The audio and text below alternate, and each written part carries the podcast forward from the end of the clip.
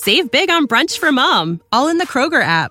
Get 16-ounce packs of flavorful Angus 90% lean ground sirloin for $4.99 each with a digital coupon. Then buy two, get two free on 12 packs of delicious Coca-Cola, Pepsi, or 7 Up, all with your card. Shop these deals at your local Kroger today, or tap the screen now to download the Kroger app to save big today. Kroger, fresh for everyone. Prices and product availability subject to change. Restrictions apply. See site for details. Hi everyone, Sandman here. Today I'm going to talk about self-sabotage. It's quite obvious that many men commit self-sabotage by worshipping women and then acting out irrationally once they fall in love. We can all agree that this is why men are plow horses for the modern-day princess. We are slaves to our hormonal desire to procreate in many cases, unless, of course, we are MGTOW men and can recognize the trade-off between sex and sanity. I would rather be free and sane than get occasional sexual favors in return for my freedom and sanity. But I don't want to talk about why men self-sabotage themselves today. Instead, I want to talk about why women self-sabotage themselves. You see, I have a friend of mine that I've known for about 7 or 8 years, and she's the closest woman I've ever met to a NAWALT. And if it wasn't for her influence, I might still not be capable of expressing my own ideas on this particular YouTube channel. I was always capable of original thought and originality, but the lesbian feminist professors in my university days tried to neuter my creative power by saying that all ideas were once created by other people and that there was no such thing as a completely original idea. Try telling that to Nikola Tesla when he invented the modern induction motor and radio. Or try telling that to the Wright brothers when they first figured out how to create and maneuver a lighter-than-air craft. Originality was always in me. I was just forced to regurgitate what others said in the past instead of speaking out with my own ideas. The female friend that freed me from being a walking, talking human parrot reciting all kinds of academic papers is a complete mystery to me. She is one of the least selfish people that I've ever met in my entire life. I've rarely seen her be selfish at all. If you were to meet her and spend enough time to get to know her, you'd realize that she is highly intelligent, but at the same time, she is also highly self-sabotaging. Her self-sabotage happens in 3 key areas in her life: her work, family, and relationships. When it comes to work, she works in the corporate world and has the skills to succeed, but she doesn't play the game that the other females in her office want to play. She is often one of the top sellers in her company and brings in lots of business for the firm. But there's one thing that she does that pisses off all the other women and gets them to turn against her. She doesn't like wearing makeup, and she doesn't like wearing traditional corporate uniforms. She rarely wears skirts as well, and she really doesn't like wearing high heel shoes and dresses mostly in black and looks very plain Jane. The other women in her office try their hardest to look ultra feminine, while my friend doesn't. And she still outsells them, and it pisses them off. They don't know what to say in this case. They get all dolled up and then put on an act to attract customer attention. And she doesn't, and she relies on her personality instead.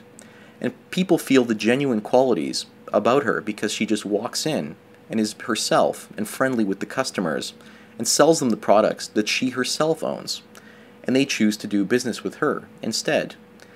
Just for the hell of it, one time she got her hair and makeup done and put on professional-looking attire for the day.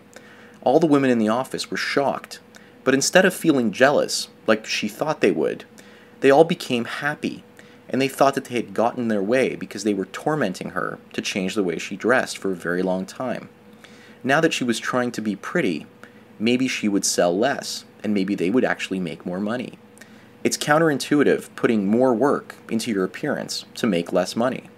In my friend's case, I believe that it's women's own group preference, which went into overdrive when they saw her come in with her makeover. She was welcome as part of the group. Then, the following day, she went back to being herself, and everyone was just depressed and mortified. Personally, I think that she did it to make them all aware that she was more beautiful than they were, and that beauty was deeper than what was on the outside. Her work has been tough on her lately, and the people in her office aren't giving her the company referrals that they once did. The business she's in is pretty ruthless and stressing her out. When you need mealtime inspiration, it's worth shopping Kroger, where you'll find over 30,000 mouthwatering choices that excite your inner foodie. And no matter what tasty choice you make, you'll enjoy our everyday low prices, plus extra ways to save, like digital coupons worth over $600 each week. You can also save up to $1 off per gallon at the pump with fuel points. More savings and more inspiring flavors make shopping Kroger worth it every time. Kroger, fresh for everyone. Fuel restrictions apply. My friend also has issues with her boyfriend. She's been with him for over a decade, and he has been unemployed for about 5 years, living with his parents. When she met him, he had a job and made an effort in life. Now he just makes enough to pay for his car expenses and going out, and really doesn't care about his future. She wants to make enough to move out and live with him, but he makes little effort to move forward in his life. He's even gone back to school at the age of 40. Yet she stands by him no matter what, and she could easily release the hypergamy beast and find another man. It's honorable for her to stay with him, but she is self-sabotaging her own life to be with him.